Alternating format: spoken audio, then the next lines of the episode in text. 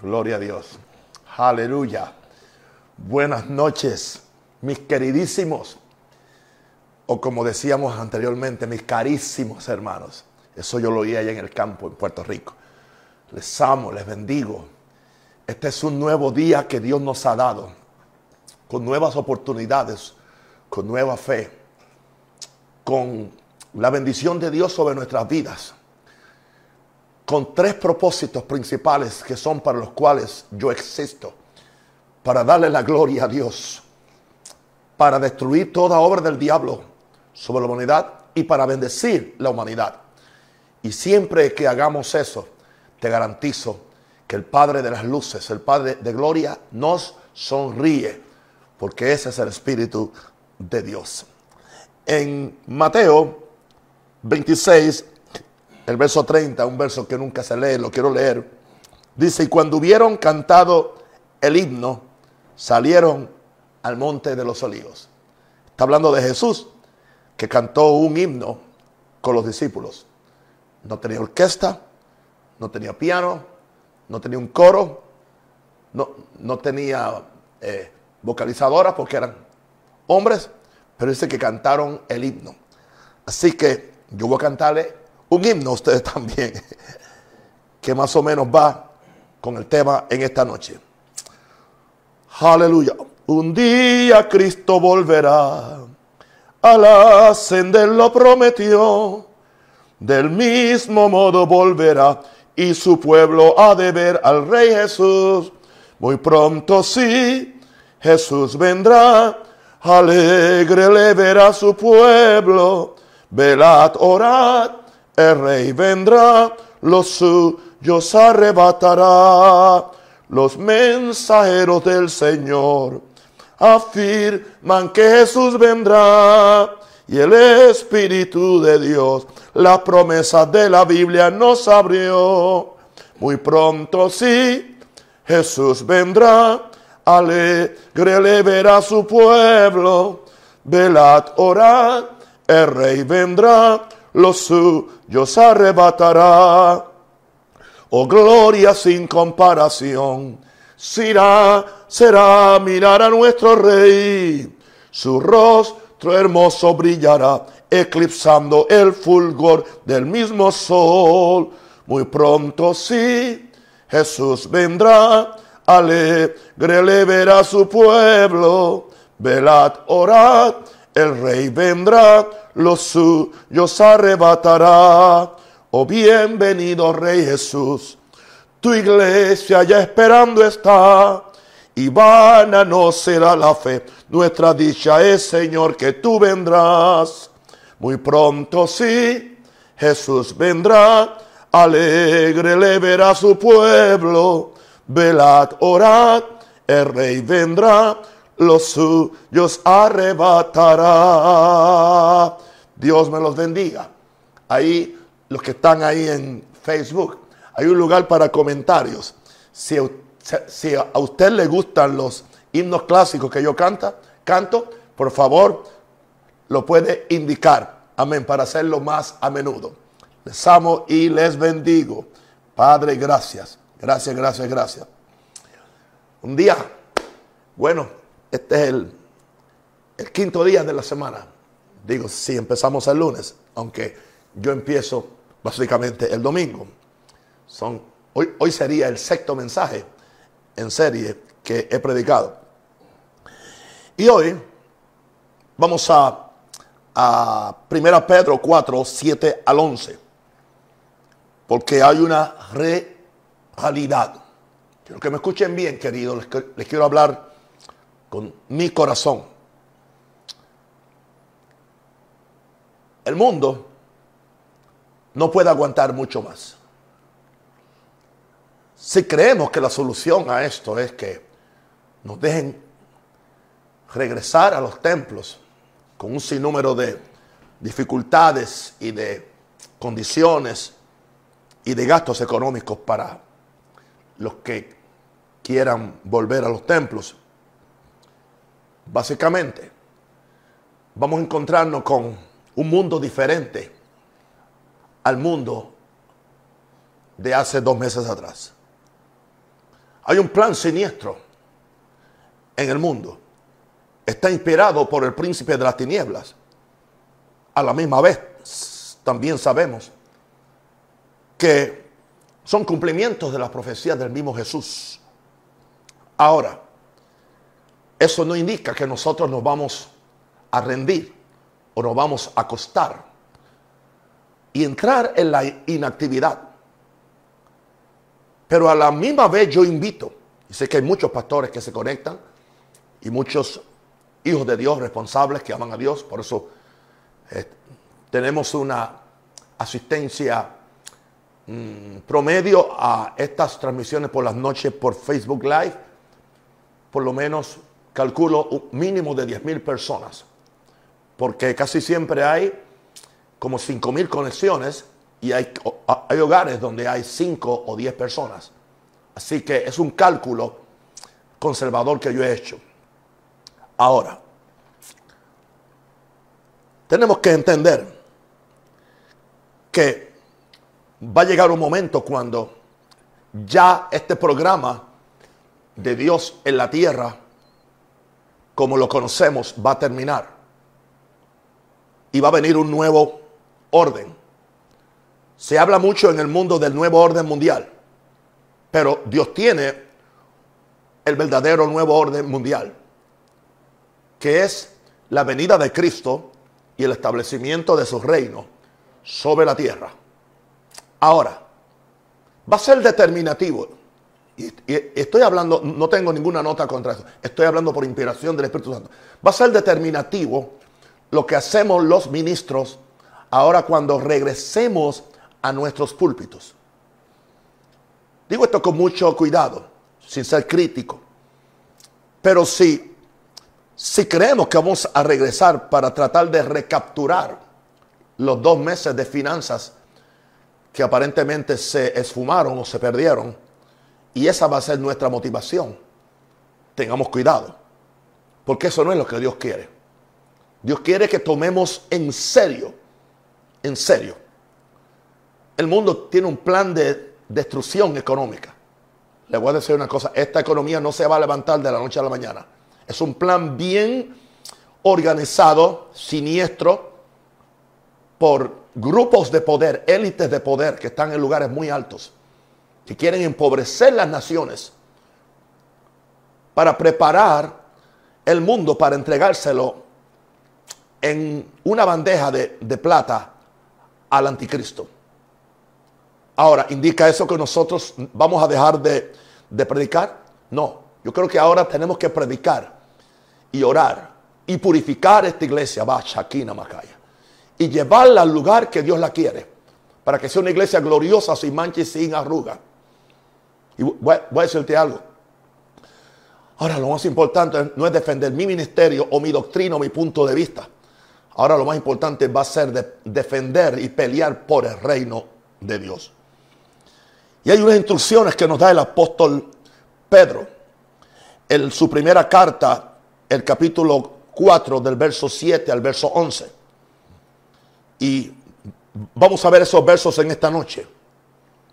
¿Qué, hacemos viendo que el, que el fin se acelera? Sería hoy mi tema.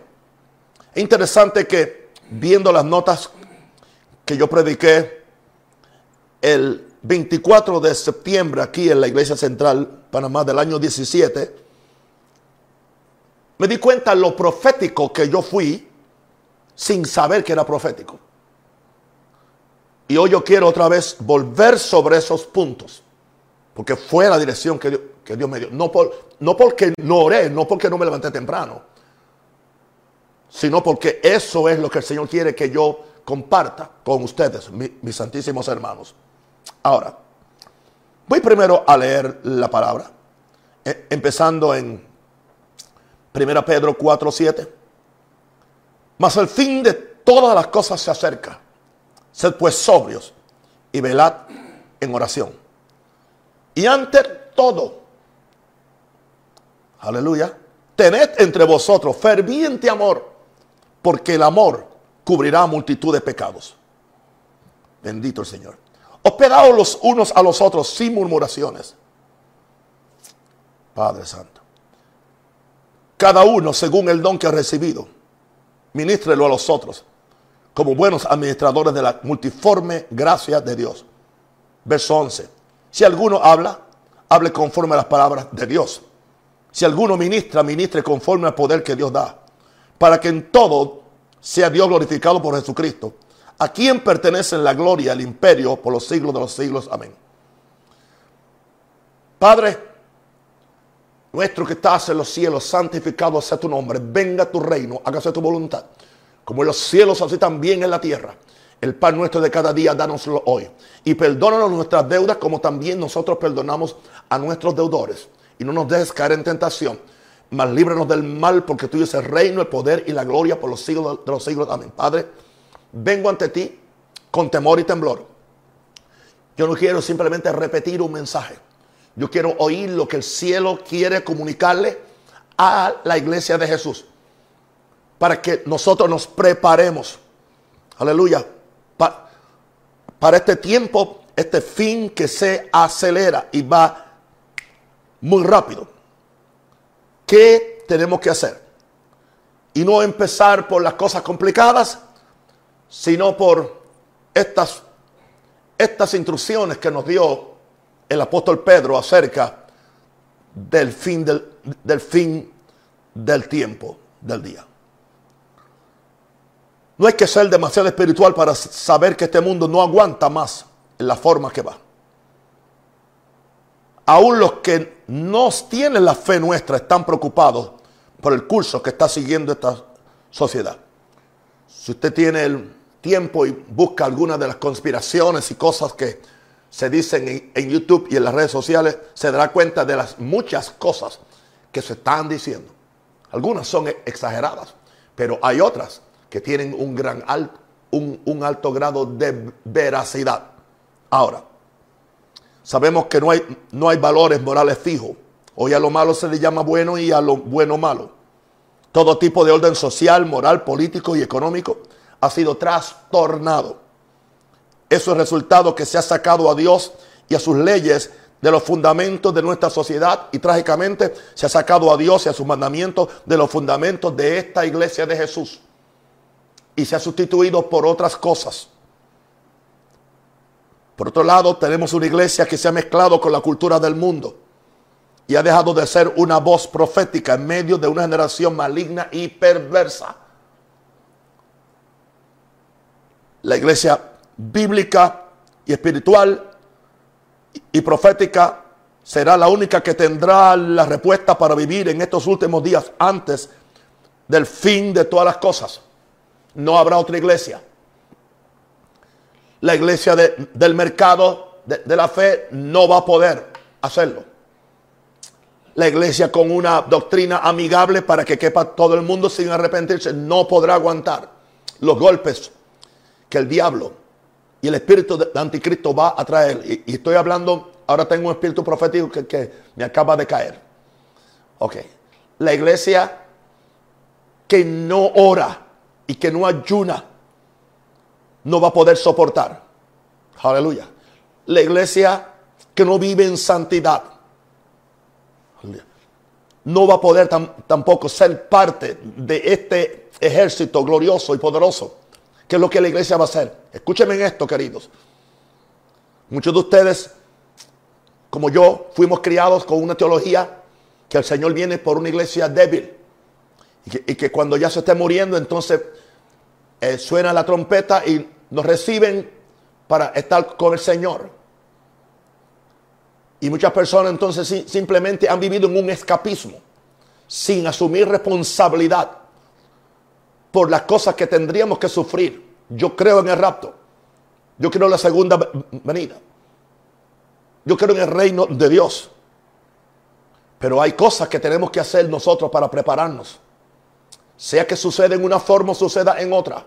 Pero hay una cosa. Dios es real. Él va a establecer su reino en esta tierra. Él tendrá una iglesia gloriosa. Que será un ejército imponente. Aleluya. Una pregunta, los que somos de tradición evangélica, como yo, o pentecostal, llevo más de, 60 años cantando firmes y adelantes, huestes de la fe, sin temor alguno, que Jesús no ve. La palabra huestes es ejército. Amén. Así que Dios va a sacar las mejores tropas para el fin del conflicto que ya se ha empezado a desarrollar. Ahora, vamos a ver qué fue lo que nos dijo. Es sencillo el mensaje. Son creo que cuatro, cuatro frases que están ahí en esos versos. La primera está en 1 Pedro 4:7. Mas el fin de todas las cosas se acerca. Sed pues sobrios y velad en oración. Otra versión dice, se acerca el fin de todas las cosas. Así que para orar bien, manténganse sobrios y con la mente despejada. Es interesante que lo primero que dice Pedro es lo primero que yo hago por la mañana. Lo primero que, que, que, dice Pedro es lo primero que yo enfatizo en mi ministerio y, lo he hecho por toda mi vida ministerial. Es interesante que lo primero que dice Pedro es lo, es lo primero que yo empecé a hacer desde que me encerré en esta barriada, en esta casa, por casi dos meses. Disciplinados, velando en oración. No le des vuelta, querido. Yo no puedo engañarte.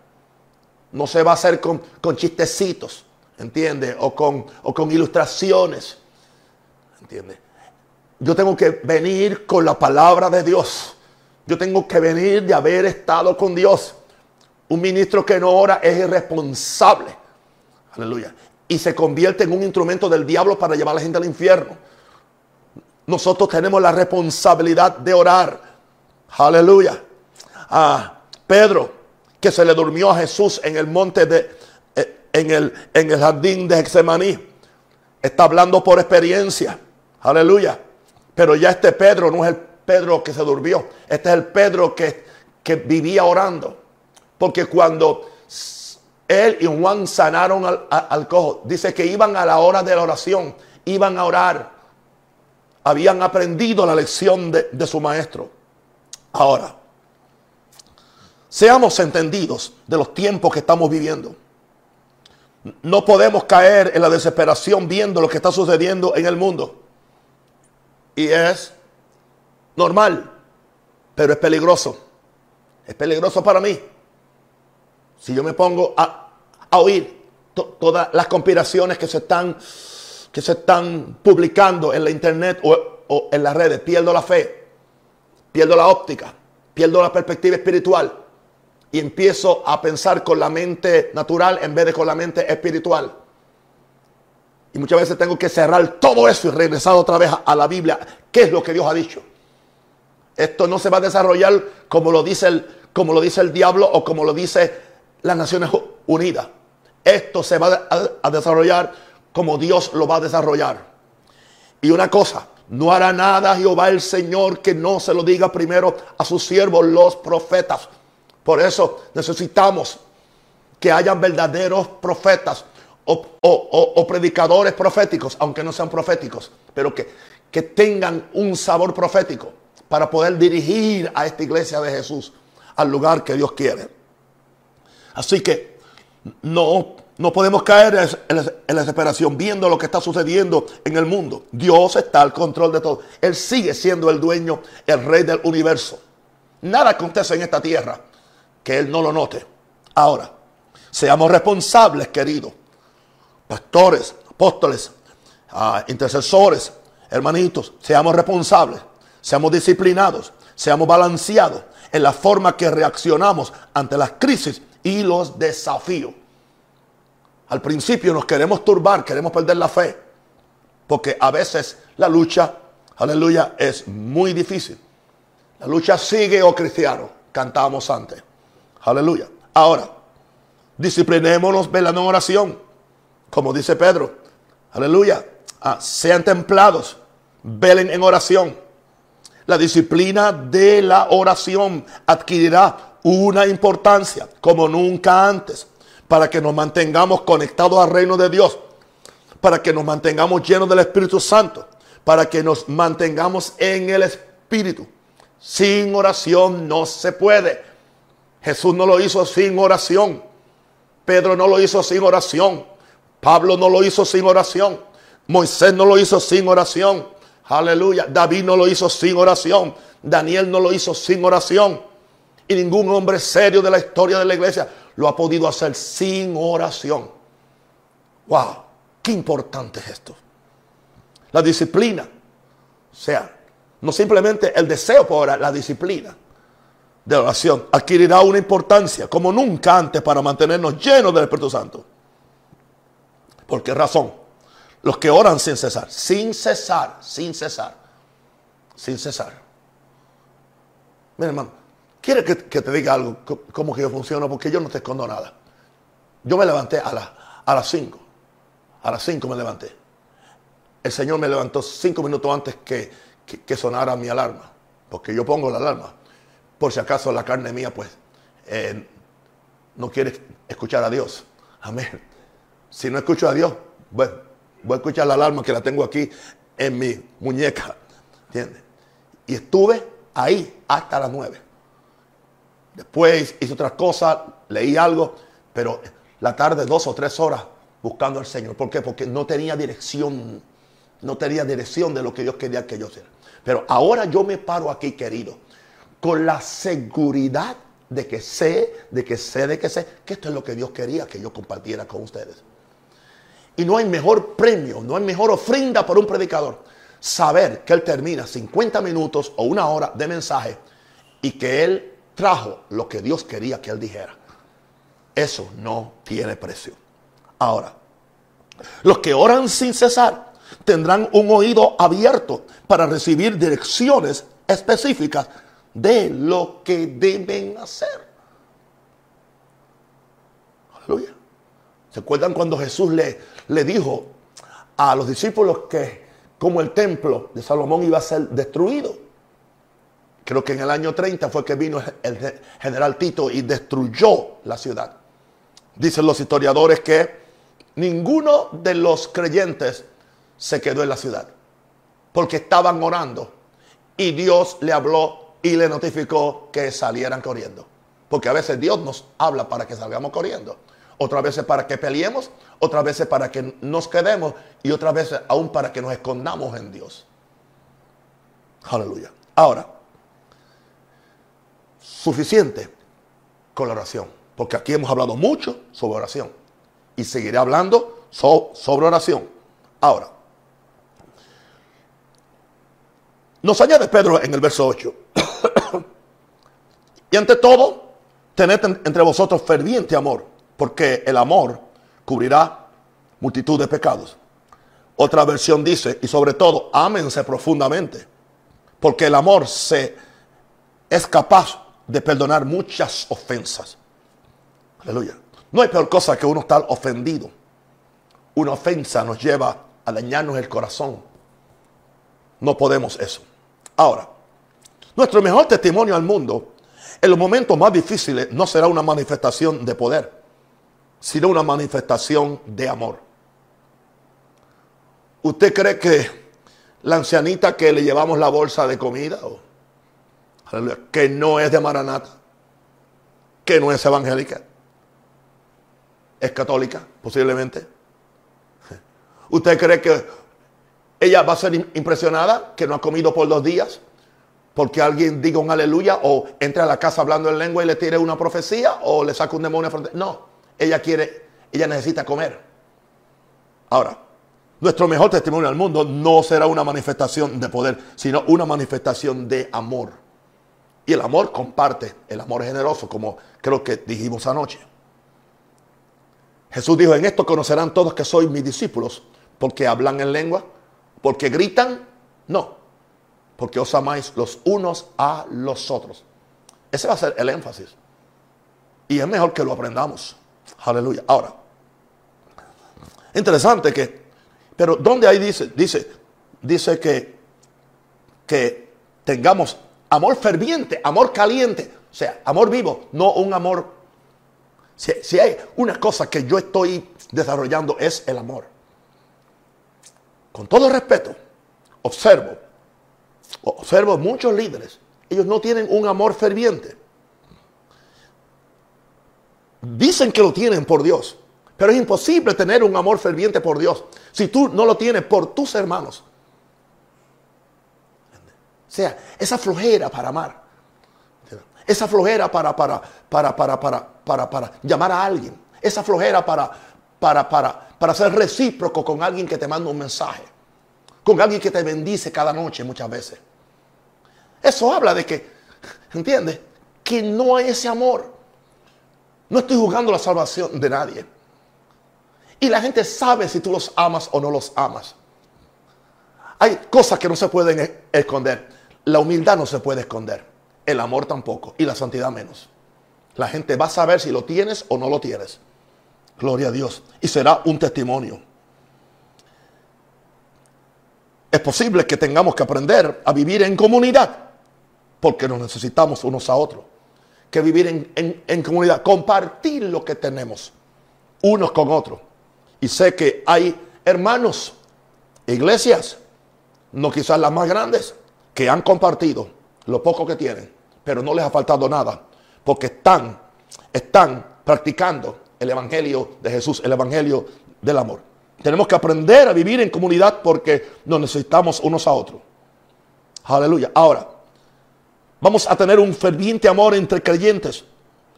No sea que Jesús nos encuentre golpeando a nuestros consiervos en peleas y contiendas doctrinales.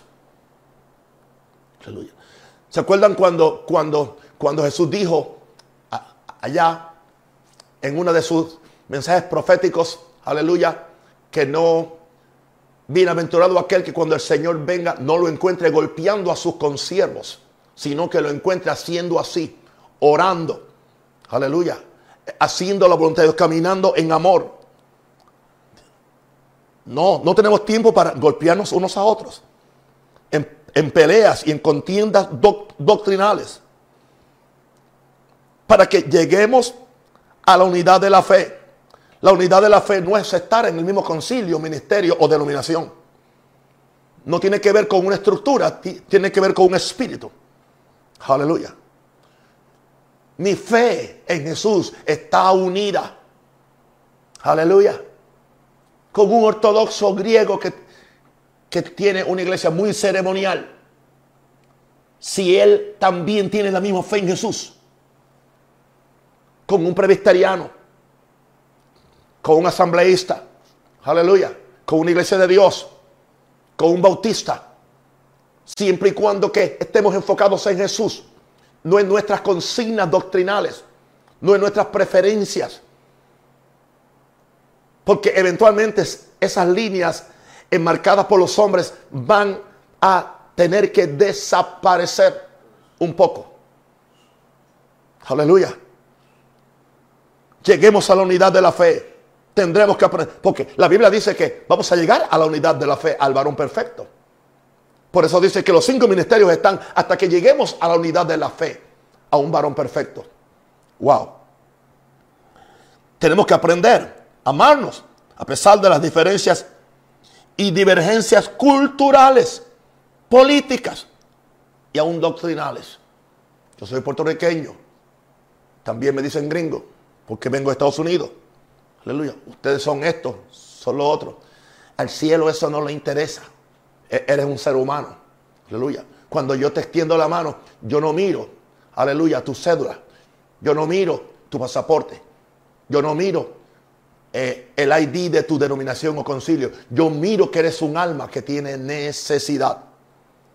Cuando nuestros hermanos salen a ayudar por ahí, ellos no miran. Aleluya. Si hay que darle la bolsa de comida a un santero, se le da. ¿Entiende? A una viuda se le da porque es el amor de Dios en manifestación. Ahora, ese amor, ágape, es paciente. Y mira aún por encima de los errores y pecados de nuestros hermanos. Eso no indica que ah, apañamos el pecado, no, eso no es. Pero tenemos la suficiente madurez para permitir que alguien se arrepienta y que vuelva de su mal camino y no lo condenamos, no lo echamos a la basura porque cometió un error o cometió un pecado. Jesús no. Jesús no se deshizo de Pedro porque lo negó tres veces. Jesús no lo hizo. Aleluya. Y si Judas hubiera regresado arrepentido, Jesús lo hubiera perdonado. Porque ese es el espíritu de Jesús. Ahora, ese amor ágape es paciente, mira aún por encima de los errores y pecados de nuestros hermanos. ¿Seremos restauradores con los hermanos más débiles? ¿O estamos esperando que se debilite para ponerle la bota en, la cabeza y enterrarlo en su pecado, enterrarlo en su, problema y no le vamos a dar oportunidad? Con todos respetos, si hay un predicador de santidad en, en Panamá, es un Rosario. Pero yo no soy mejor que Jesús y no soy mejor que Dios. Si tú vas, si tú crees que alguien porque cometió un, pecado o alguna cosa ya no sirve para el ministerio o para alguien, entonces deja, deja de leer los 150 salmos. Porque la mayor parte de ellos fueron escritas por alguien que fue un asesino, fue un mentiroso, fue un manipulador. Y fue un ladrón porque le robó la esposa a otro. Mírame así. ¿Indica eso que es correcto? ¿Indica eso? Le costó a él una gran disciplina. Le costó a él que todo eso entonces, esa maldición entrara en su generación. Como digo una cosa, digo la otra, pero a la misma vez, al él arrepentirse ante Dios total y completamente. En el Salmo 51. Ten misericordia de mí, conforme a tus piedades. Contra ti, contra ti solo he pecado. Dios lo restauró. Cuando hablamos de restauración, no excusamos la restauración como una ventaja para salirnos con la nuestra, no. Es cuando nos arrepentimos ante Dios. Y no nos arrepentimos porque queremos que nos devuelvan el ministerio o nos devuelvan la posición nos arrepentimos porque sabemos que Dios nos ama. Y yo tengo necesidad de recibir su perdón para vivir una vida santa y para eventualmente pasar la eternidad con Dios. Porque la carga mayor de David no era no me quites el trono de la oración. No me quites la corona, no me quites la iglesia. Eso no fue. ¿Sabe cuál era su carga en, en oración? No quites de mí tu Santo Espíritu. No quites de mí. O sea, en otras palabras, me pueden quitar todo pero no quites, porque con tu Espíritu Santo yo recupero todo lo que los hombres me quitan. Escucha eso, hermano. Por eso, no quiero ofender tu Espíritu Santo. No, no quiero ofender tu bondad. No, no quiero ofender lo magnánimo que ha sido conmigo el perdonarme y no matarme. Señor, pero una cosa, no quites de mí tu Santo Espíritu. Wow, wow, wow, wow. No sé por qué llegué ahí. A alguien Dios le está ministrando.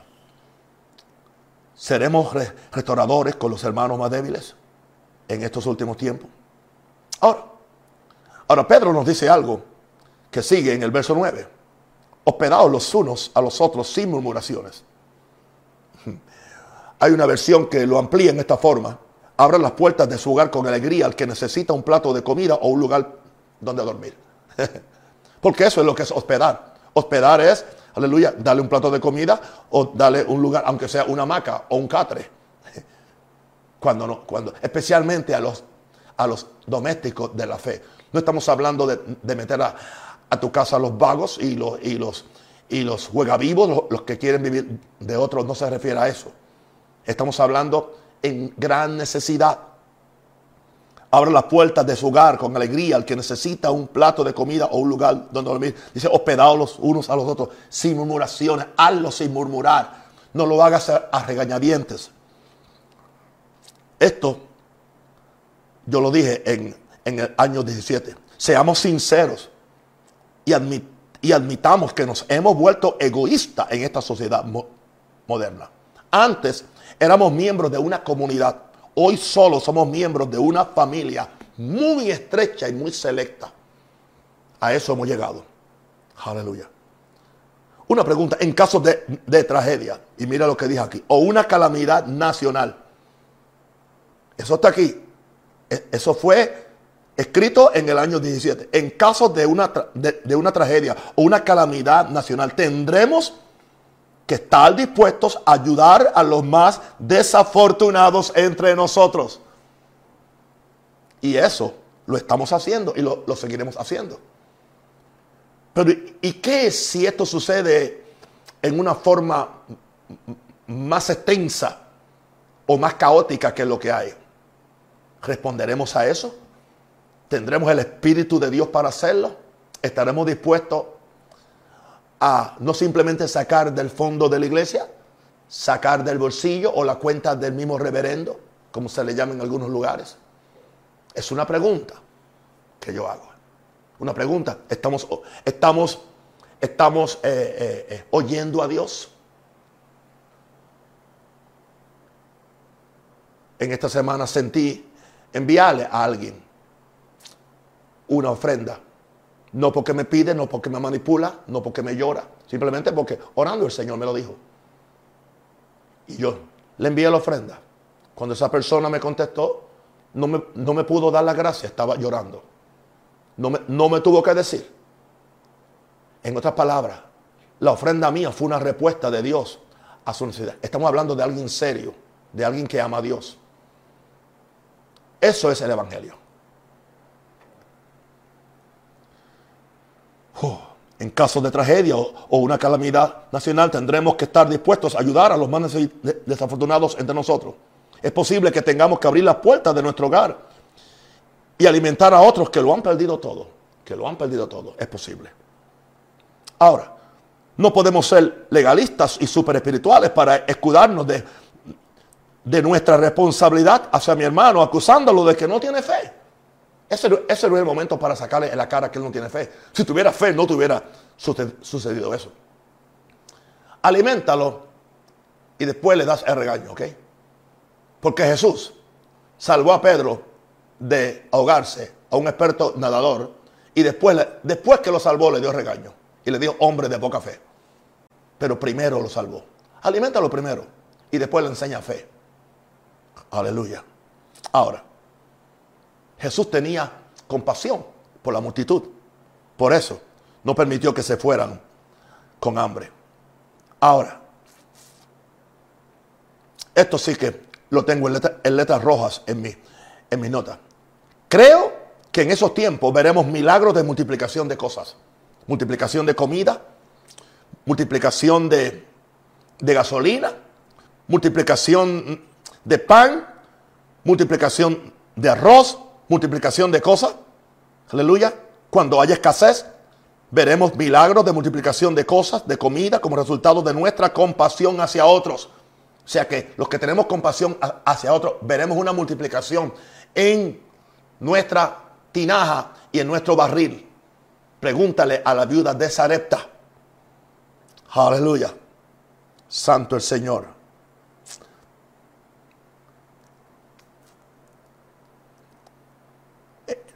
Tengo aquí una nota. Escribí esto durante el día 12 de enero del 2013. Wow. En la noche eran las 10 y 30 pm. dije, estoy viendo un video de un respetado profeta en el país quien dijo que había visto lo mismo en una visión profética. La comida se multiplicaría en la olla. La comida se multiplicaría. Preparémonos para milagros. Pero los milagros no son para todo el mundo. Los milagros son para los que vivimos en santidad para los que oramos y para los que somos generosos y caminamos en amor. Para ellos son los milagros. Ahora, ¿qué es lo próximo? Está en el verso 10. Usa tu don para servir a otros, no para servirte tú, no para ser protagonista.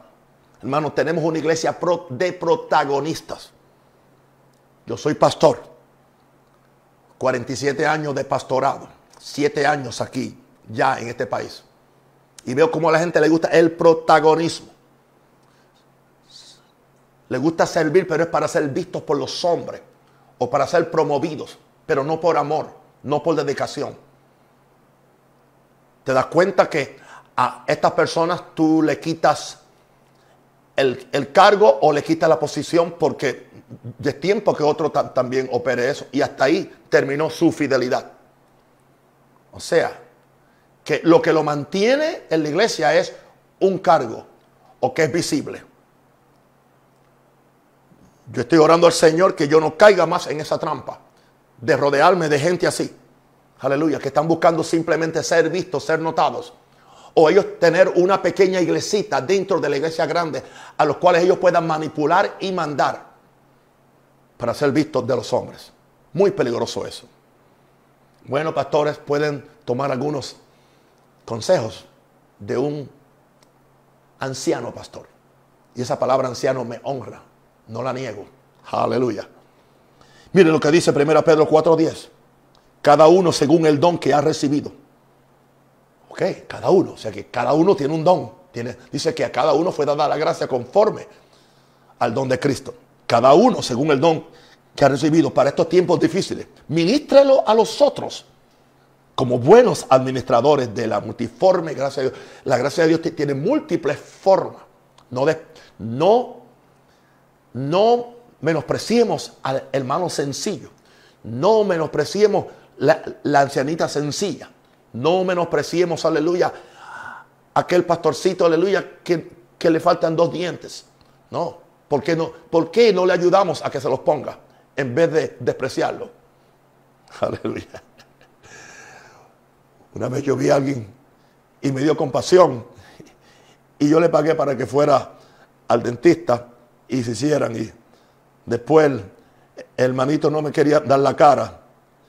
Y un día yo lo estoy, yo lo estoy velando porque a mí no me gusta que la gente me mienta. Y si yo te doy algo para algo, es para algo. Bueno, sucede que tuvo una necesidad económica y se comió el dinero. Eran 700 dólares. Se los comió. El hombre después vino arrepentido. Bueno, no voy a decir, pero ya está con el Señor, ¿entiendes? Y creo que nunca se puso los dientes. pero en, el reino de los cielos está apuntado que yo por compasión le quería arreglar su boca. Amén. Pero quizás primero le debía arreglar el corazón. Así que con todo eso tú te vas a encontrar cuando tú ayudas a alguien.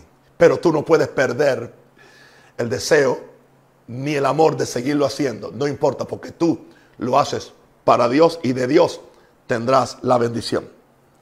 Cada uno según el don que ha recibido, ministrelo a los otros como buenos administradores de la multiforme gracia de Dios. Otra versión lo dice en esta forma. Cada uno ponga al servicio de los demás el don que haya recibido. Una pregunta. ¿Qué estoy haciendo yo aquí en esta noche? El don que yo tengo para enseñar, para estimular, para profetizar, lo estoy poniendo para bendecirlos a ustedes.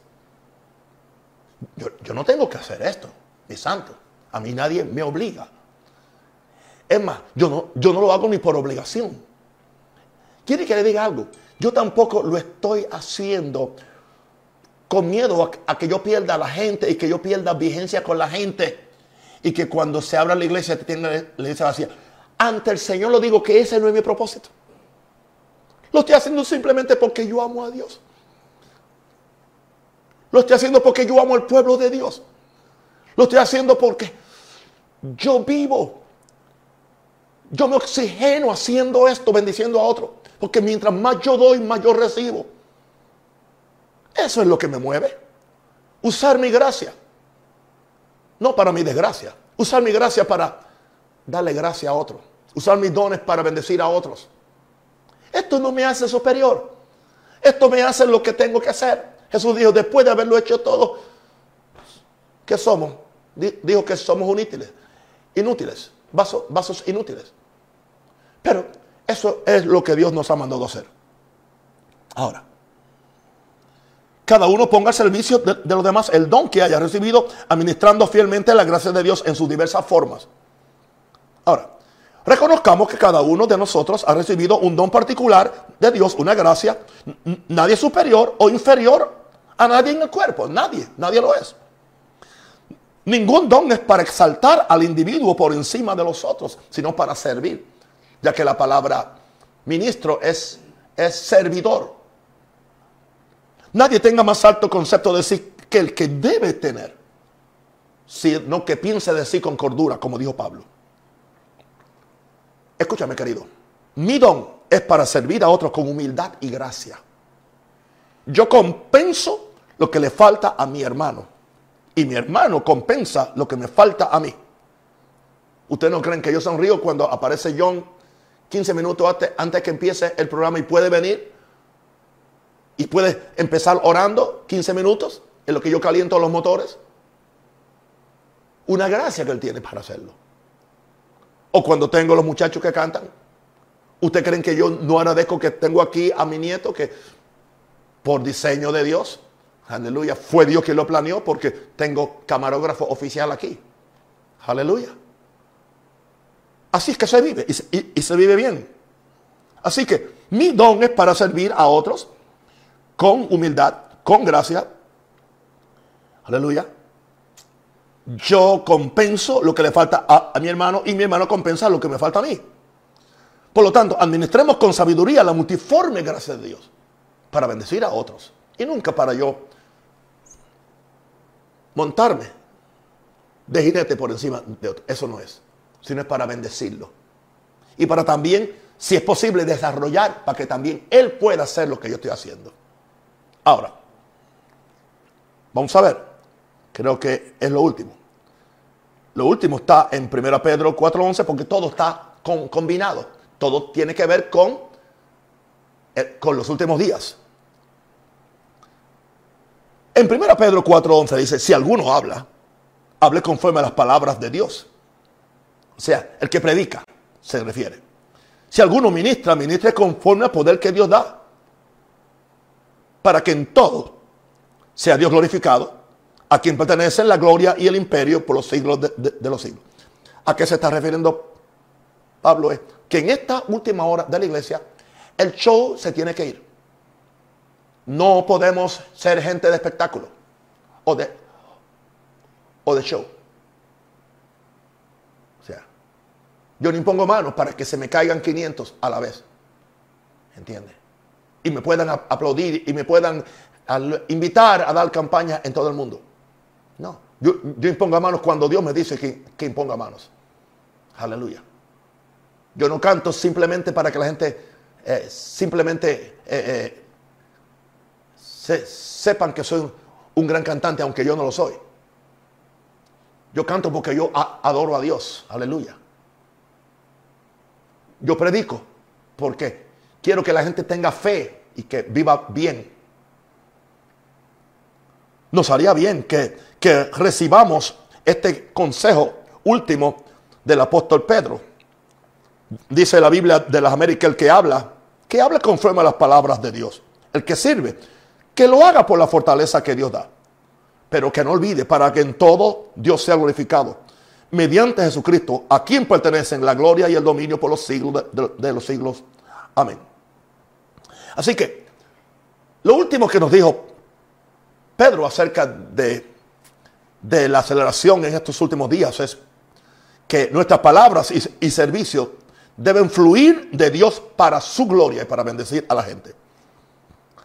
Algunos más manifiestan su don hablando. Otros lo manifiestan sirviendo. Sea que hables o que sirva, hazlo para la gloria de Dios. Los que ministramos la palabra en la capacidad que sea, debemos estar conectados y sincronizados con el cielo para hablar de acuerdo a los oráculos de Dios, que es la palabra que usa el, el griego. ¿Qué está diciendo Dios en esta hora? Hay mucha administración en el poder de las emociones y el intelecto de los sabios según este siglo, que no ayudará a nadie en los días de apostasía que se están viviendo ya, en los días de persecuciones que van a haber, en los días de las muchas regulaciones que eventualmente nos van a poner en las iglesias en todos los países. Porque esto es un ensayo para otras cosas peores. Recuerda esta palabra profética. Creo que el día 15 hoy, ¿no? Esto es un ensayo para lo próximo que Satanás quiera hacer con la iglesia. Amén. Ahora, Nuestra predicación tiene que ayudar a la gente y tiene que ser sabia, pero tiene que ser poderosa, pero tiene que ser práctica. Es evidente por las palabras de Pedro que Dios nos dará tanto las palabras como el poder para administrar su gracia y recoger una gran cosecha de almas en esta última hora. Por lo tanto, no nos debe importar a quién Dios use, cómo lo use, Y no habrá lugar para la competencia. No habrá lugar. Lo más importante será que Dios sea glorificado por medio de Jesucristo. Aleluya.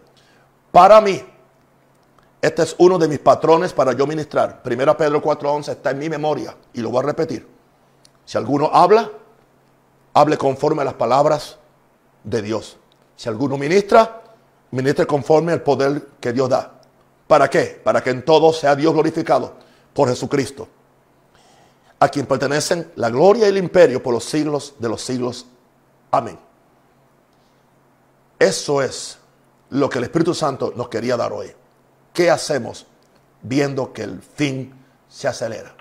Empecemos haciendo estas cosas que compartí con ustedes en el nombre de Jesús. La gloria sea para Dios. En el nombre de Jesús y en el poder del Espíritu Santo.